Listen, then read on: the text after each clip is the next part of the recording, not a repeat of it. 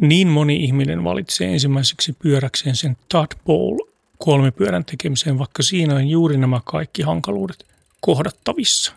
Sitten on kuitenkin aika jännittävää, että kuinka niin paljon on kaupallisia tuotteita, jotka tekee tällaisia samanlaisia pyöriä. Niin ilmeisesti siellä on aika tarkat jigit ja oikeasti on vähän suunniteltu ja kokeiltu ja aika tarkkaan tuotteistettu se polkupyörä. Eiks vaan? Ei ole. Mä oon niin kauan nähnyt noita kolmipyöriä, että ne oli vielä 2000-luvun alussa, niin niissä oli positiiviset olkapoikkeamat, ne oli tosi vaikeita säätää jarruja niin, että se olisi pysynyt jarruttaessa suorassa. Se pyrki aina jarruttaessa kääntymään ja sitten niissä oli jättö, aika monessa oli aivan liian pieni jättö tehty siihen ohjaukseen.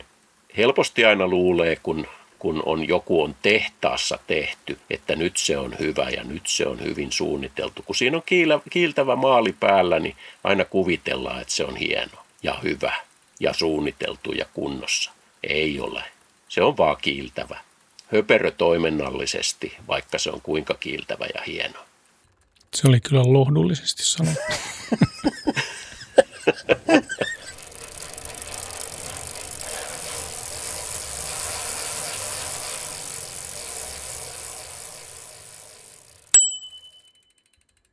Kuuntelet podcastia Nojapyörää keksimässä ja minä olen Pasi Räsämäki. Tätä podcastia tekee 3 kopla, jotka tuntevat toisensa nojapyöräfoorumi.fi-sivustolta. Sinne kansiin menee, jos haluaa tutkia, mitä nojapyöräily on. Puhelimen kautta mukana höpöttämässä ovat Viljami ja Jori, jotka tunnetaan reaalimaailmassa nimillä Ville Säynä ja Kangas ja Jori Montonen. Ja minut taas tunnetaan Nojapyöräfoorumilla nimimerkillä Pastori.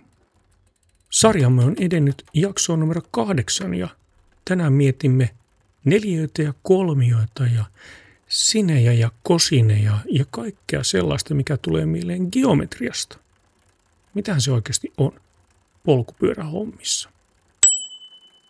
No niin, arvoisa studiojoukkue, nyt on vihdoinkin päästy podcast-sarjassamme siihen, että näytetään tai itse asiassa niin annetaan kuulokuvia kuulijoille, jossa kerrotaan, että nojapyöräily, vaikka tämä on tämmöistä hippimeininkiä ja parta ja hiukset lepattaa, kun pyöräillään leppoisasti, niin siellä on hurjaa juttuja, jotka liittyvät geometrian ja jättöön ja erityisesti efektiiviseen jättöön, josta ei jumalauta kukaan puhu maailmassa yhtään mitään. Se on turha odotella, että joku muu tämän toisi esille. Niinpä me olemme päättäneet tuoda tämän nyt julkiseen keskusteluun ja sanoa tähän painava sanamme. Miten se nyt menee, hyvät herrat? No niin, käsitelläänpä kamperia, kasteria, rakia, trailia, kingping, Inglikyseniä ja Ackermannia aluksi. Eli pyörän ohjauskulma. Ohjausgeometria, niin näkyvin asia ihmisille on siinä se kasterkulma, eli ohjausakselin takakallistuma. Ja sitten on se jättö, se ohjausakselin linjan piste maassa ja renkaan kosketuspisteen kohta maassa, niin niiden välinen alue. Niin se on niinku yksinkertaisuudessaan kaksipyöräisen polkupyörän ne hommat on siinä. Sen Ackermannin mä tiedänkin, se on se korkeushyppäin. Se tulee sitten siinä monipyörässä se Ackermannin, niin se kartoharjoitus, mutta käsitelläänpä ensin nämä kaksipyöräiset. Ja Jori voisi esitellä tämän efektiivisen jätön, kun se on lanseerannut tämän nojapyöräfoorumilla. Efektiivinen jättö. Viljami kertoi äsken tuossa, mikä on se jättö, eli englanniksi trail. Eli se on siis ohjausakselin maahan ampuman pisteen ajosuuntainen etäisyys ohjaavan renkaan kosketus alueen keskipisteestä. Ja se on yleensä niin päin, että ohjausakseli ampuu sinne eturenkaan tai ohjaavan renkaan etupuolelle, jolloin puhutaan positiivisesta jätöstä. Nyt kun tämä ohjauskulma, josta Viljami äsken puhui, niin kuin parhaiten ulospäin näkyvänä piirteenä tästä ohjausgeometriasta, niin jos se on tämmöinen takakallistunut, voimakkaasti takakallistunut ja tämä jättö, ohjearvo on sille jätölle tämmöisillä normaaleilla ohjauskulmilla, niin pidetään renkaan leveyden, sanotaan nyt renkaan leveydestä 2 kertaa renkaan leveyteen pystyillä kulmilla ja sitten hyvin vinoilla kulmilla, niin aina siitä pienenee jopa hieman negatiiviseksi asti. Ja nyt kun ohjauskulmaa, kun aletaan kallistaa tämän käytännössä lähes eturenkaan maakosketuspisteen ympäri taaksepäin, niin yhä suurempi osa siitä etupyörästä jää sinne ohjausnivelen linjan etupuolelle ja painopistehän on jo sillä puolella, eli akselihan on aina etupuolella silloin, kun ohjauskulma on taakse kallistunut. Ja nyt kun sitä kallistetaan enemmän, niin yhä suurempi osa siitä etupyörän massasta on sillä ohjausakselin etupuolella ja sitten vaikuttaa niin kuin tehostavasti samalla lailla kuin se jättö. Eli kun mennään kaarteeseen, niin se ohjausakselin etupuolella olevan alueen tai osien massa, kuten esimerkiksi tämmöisessä kääntyväkeskiöisessä jopa kuskin jalat, niin se massa pyrkii työntämään sitä ohjausta ulkokaarteen suuntaan, eli oikaisemaan sitä ohjausmutkaa. Ja tämmöisellä piirteellä on sitä ajoa stabiloiva vaikutus. Eli jos se jostain syystä vahingossa kuopan tai pompun takia se ajoneuvo saa tämmöisen niin kuin kaarevan liikkeen sille ajolinjalle, niin nämä tämmöiset jättögeometria ja jättömassasuhteiden yhteisvaikutus pyrkii oikaisemaan sen ajolinjan takaisin siihen suuntaan, mihin oltiin menossa. Ja tämä on se jätön tärkein ominaisuus, eli se pyrkii stabiloimaan sen ajolinjan takaisin suoraksi. Eli aina kun tehdään mutka, niin aina se täytyy tehdä aktiivisesti ohjaten. Ja tämä efektiivinen jättö on tämä massajakauman ja ohjausakselin suhteesta aiheutuva tämmöinen keskipakovoiman aiheuttama staattinen momentti, joka oikaisee sitä ohjausta suorempaan. Vaikea selittää, mutta ehkä tuosta jotain tolkkua sai. Mutta miten sama ihminen, ja tässä tapauksessa puhun itsestäni, on pystynyt ajamaan polkupyörällä, jonka jätön vaihteluväli on 25 senttimetriä, noin, ehkä jopa 30. Eli olen ajanut pyörällä, jossa on noin 15 senttiä negatiivista jättöä, mutta sitten myöskin, kun epähuomiossa tein sellaisen pyörän, niin myöskin sen, jossa on 15 senttiä positiivista jättöä. Ja sujuvasti molemmilla pystyn pyöräilemään. Tämä jotenkin hämmentää. Kun ajatellaan, että joku on niin kuin paras ja joku on oikea, niin kuinka ihmisen aivot ja aikaisempi kokemus tekee sen, että pyöräily on kuitenkin mahdollista lähes millä tahansa, jopa yksipyöräisellä. Tämä on kyllä hämmentävä piirre, mutta mä oon joskus pitänyt esitelmänkin siitä, että dynamiikan Jumala on pyöräilijän puolella.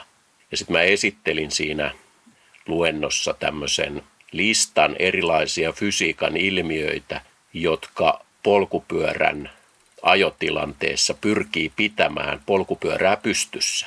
Ja se huvittava lopputulos oli se, että oikeastaan polkupyörällä kaatumisen pitäisi olla täysin mahdotonta, koska näin moni fysiikan ilmiö pyrkii sitä pystyssä pitämään. Sitten tarkemmin tuohon sun kysymykseesi, niin tämä pyörä, jossa sulla oli hyvin pitkä negatiivinen jättö, niin siinä oli jalat ohjausakselin etupuolella suorastaan valtaosaltaan, eli valtava efektiivinen positiivinen momentti oli sillä puolella. Eli se geometrinen negatiivinen jättö muuttui jalkojen ja sen ohjaavan pyörän osan massojen takia kohtalaisen suureksi positiiviseksi efektiiviseksi jätöksi. Joo, sama koskee sitä toista pyörää. Sillä on jalat edessä ja se on tällainen kääntyvä keskeinen pyörä, mutta siinä kuitenkin on tällainen iso positiivinen jättö ja silläkin pystyy pyöräilemään. Tosin mielellään aika kovaa vauhtia, joka tuntuu sitten, että se pyörä menee kuin juna. Ja sitten tulee tämmöinen kaatumisfiilis siinä, kun ajaa hiljaa.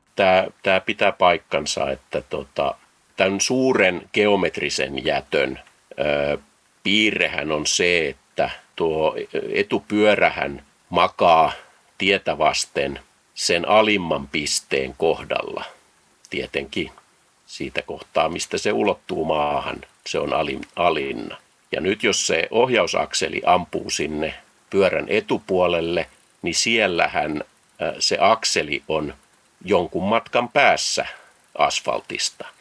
Tätä korkeuseroa, joka tähän nyt muodostuu sen renkaan kosketuspisteen ja sitten sen kohdan korkeuden välille, josta se ohjausakseli ampuu läpi sinne asfalttiin, niin sitä korkeuseroa sanotaan wheel flopiksi. Sen perusteella, mitä se tekee, kun ohjaus saa jostain syystä pienen kulman, niin se aiheuttaa momentin, joka pyrkii kääntämään, lopsauttamaan sen etupyörän vinoon. Kaikki tietää, kun jättää polkupyörän, tavallisenkin polkupyörän jalalleen seisomaan, niin se etupyörä kääntyy aina vähän enemmän sinne jalan suuntaan kuin se itse runko. Tämä on se wheel flop-niminen ominaisuus ja silläkin geometrisella ominaisuudella on yhtä lailla polkupyörää pystyssä pitävä ominaisuus silloin, kun pyörä liikkuu. Paikallaan siitä on haittaa.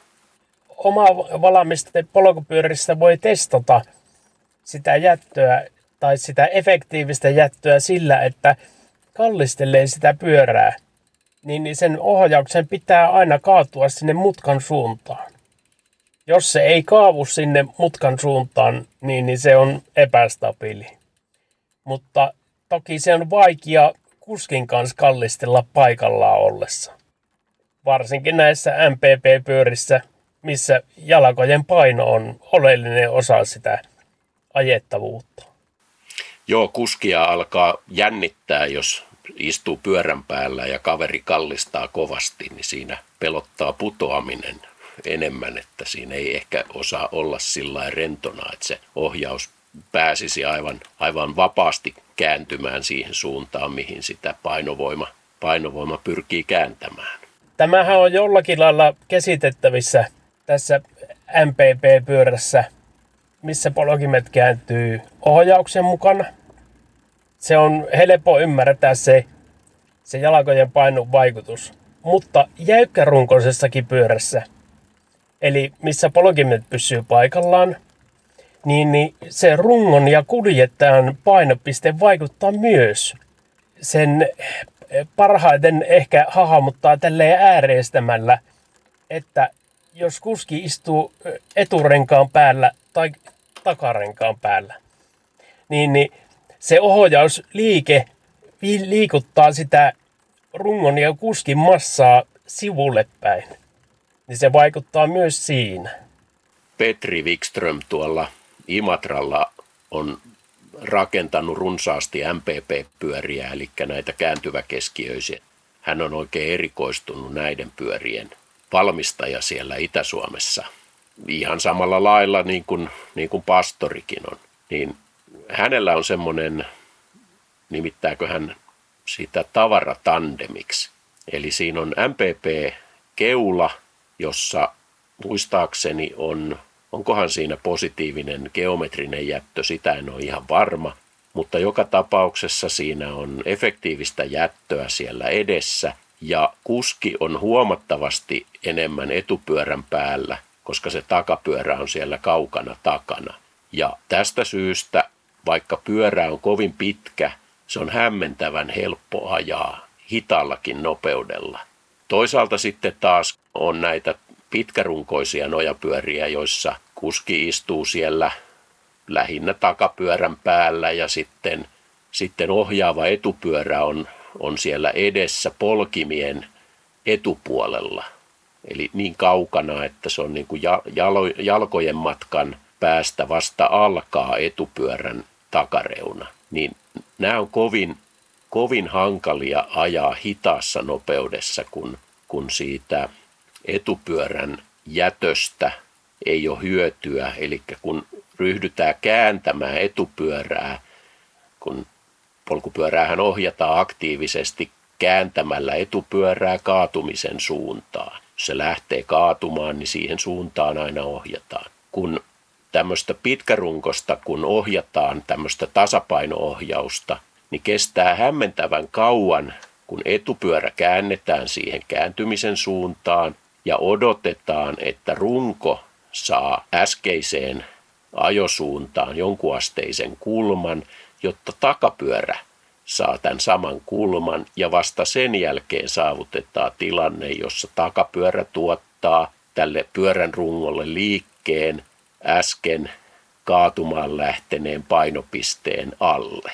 Pitkärunkosessa on pitkä ketju ja tapahtumaketjukin on aika pitkä ennen kuin saadaan aikaan se tasapaino-ohjaus.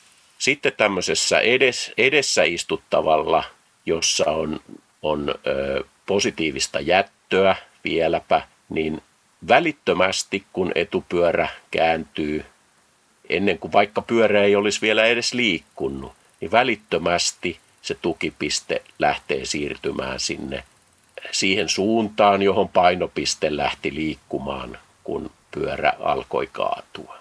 Tämä on semmoinen piirre, jota ihmiset harvoin tulee ajatelleeksi, mutta kaksipyöräisellä polkupyörällä ajetaan aina mutkia sen takia, että sitä aktiivisesti pidetään pystyssä ohjaamalla aina siihen suuntaan, mihin se on lähtenyt kaatumaan. Sen takia, kun katsotaan pyörän jälkeä esimerkiksi talvella lumessa, niin se etupyörä tekee semmoista mutkittelevaa jälkeä ja takapyörä oikoo kurveissa ja mutkittelee pikkusen vähemmän. Hei, nyt pitää kysyä tämmöistä nojapyörärakentajien uskoa ja uskomusta. Monet puhuu tämmöistä, kun on tämmöinen aika lyhytrunkoinen pyörä, jossa nykyiseen tapaan on esimerkiksi iso pyörä edessä ja takana. Miksi pyritään välttämään sitä, tai ainakin sanotaan, että hei, nyt on sellainen huono juttu, että sun akseliväli on sellainen, että pää on takarenkaan akselin takapuolella. Se on pahuutta. Onko tämä juuri tämä, että se painopiste siirtyy vähän väärään paikkaan, vai mihin tämä perustuu, tämä uskomus? No, ensinnäkin siinä on semmoinen aivojen oppimisprosessi, että jos pää on takarenkaan takapuolella, niin pää kääntyy eri suuntaan kuin pyörä. Niin se on aika hurja tunne. Joo, ne tasapainoelimet, ihmisen tasapainoelimet on siellä päässä, korvissa itse asiassa.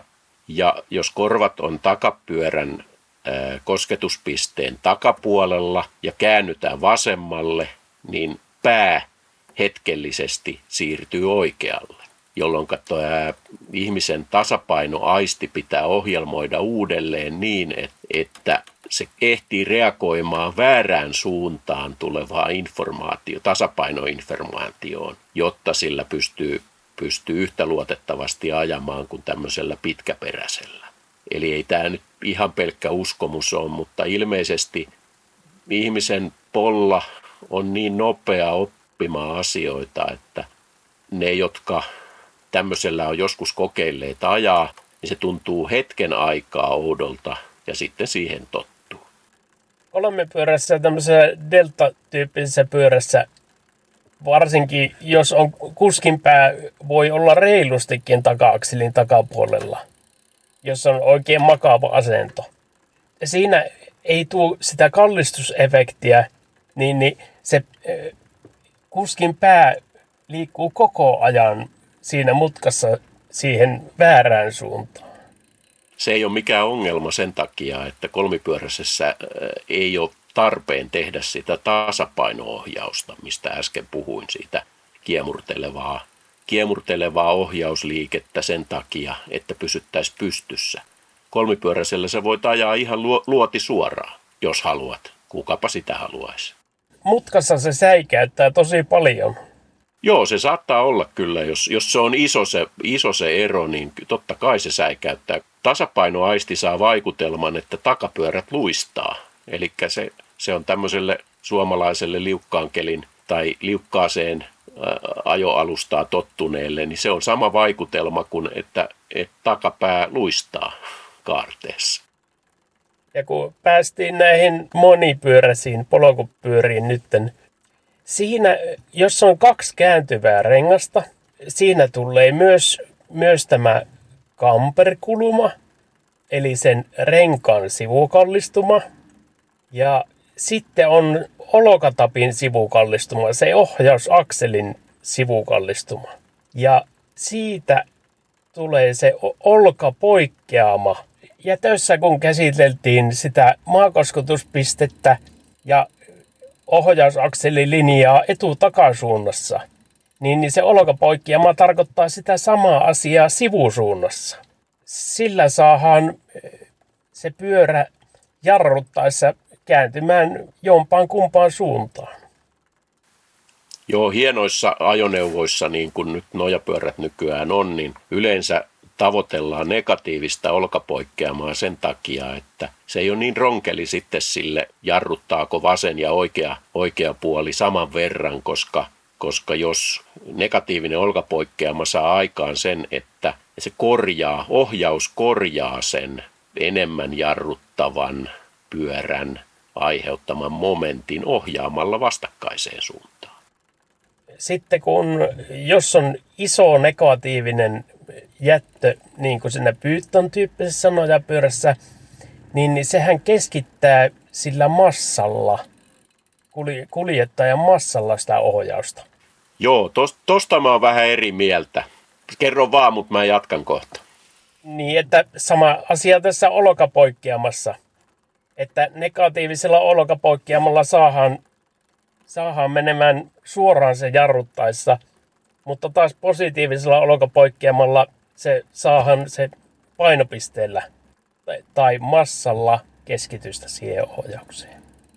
Sitä Pythonin keskittämispiirrettä mä oon aina pullikoinut vähän vastaan, kun näissä nojapyöräpiireissä, Python-piireissä väitetään niin tapahtuvan. Mutta se on illuusio. Se johtuu siitä, että kun sitä asiaa tarkastellaan, Pythonin päällä istutaan jalat maassa, jolloin jalkojen paino ei olekaan siellä edessä. Sitten kun jalat sijoitetaan sinne, missä ne kuuluu ajotilanteessa olla, sinne eteen, niin se lakkaa. Se oikaisutaipumus lakkaa ja se muuttuukin linkkuunmenotaipumukseksi, eli efektiiviseksi jätöksi, josta oli aikaisemmin puhetta. Ei ainakaan lukkarionissa käy sillä lailla.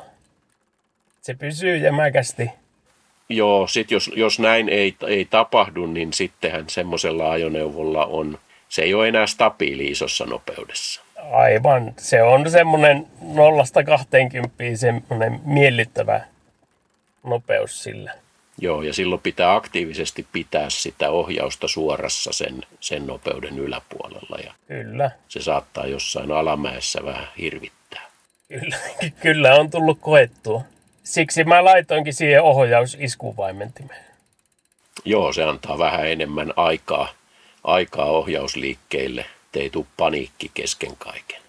Mutta niin kauan kun pyörässä tai missä tahansa ajoneuvossa on geometrista tai käytännössä efektiivistä jättöä olemassa, niin kauan se on käytännössä nopeudesta riippumatta stabiili. Okei, ei näin, vaan ihan hitailla nopeuksilla se ei ole stabiili.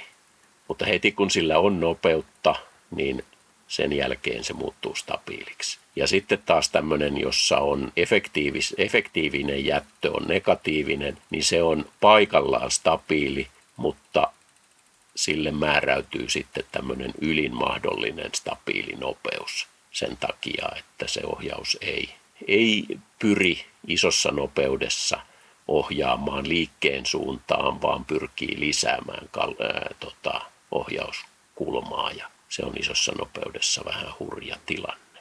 Täältä tulee taas kysymys. Se on sellainen, että minulla on 2 kolmipyöräistä nojapyörää.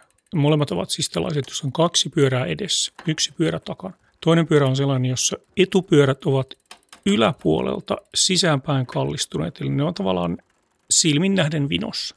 Ja toinen pyörä on se, jossa ne ovat aivan suorassa. Miksi tehdään tämmöisiä erilaisia? No, polkupyörän renkaassahan on se sivuuttaisvoimien kantavuus aika surkia. Siksi tämmöisissä vauhikkaammissa pyörissä laitetaan sitä kampperia, että se paremmin ottaa sitä voimaa, sivuuttaisvoimaa vastaan.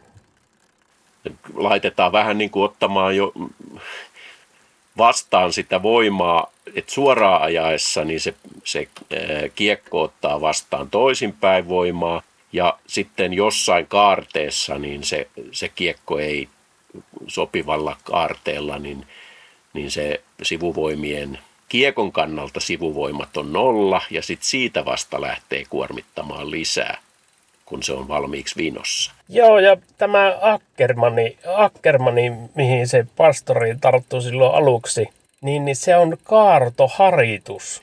Kun ajetaan mutkaan, se mutkan sisäkurvin puoleinen rengas, se pitää kääntyä enemmän kuin se ulkokurvin puoleinen rengas. Tietenkin, koska ulkokaarteessa on vähemmän loivempi kurvi.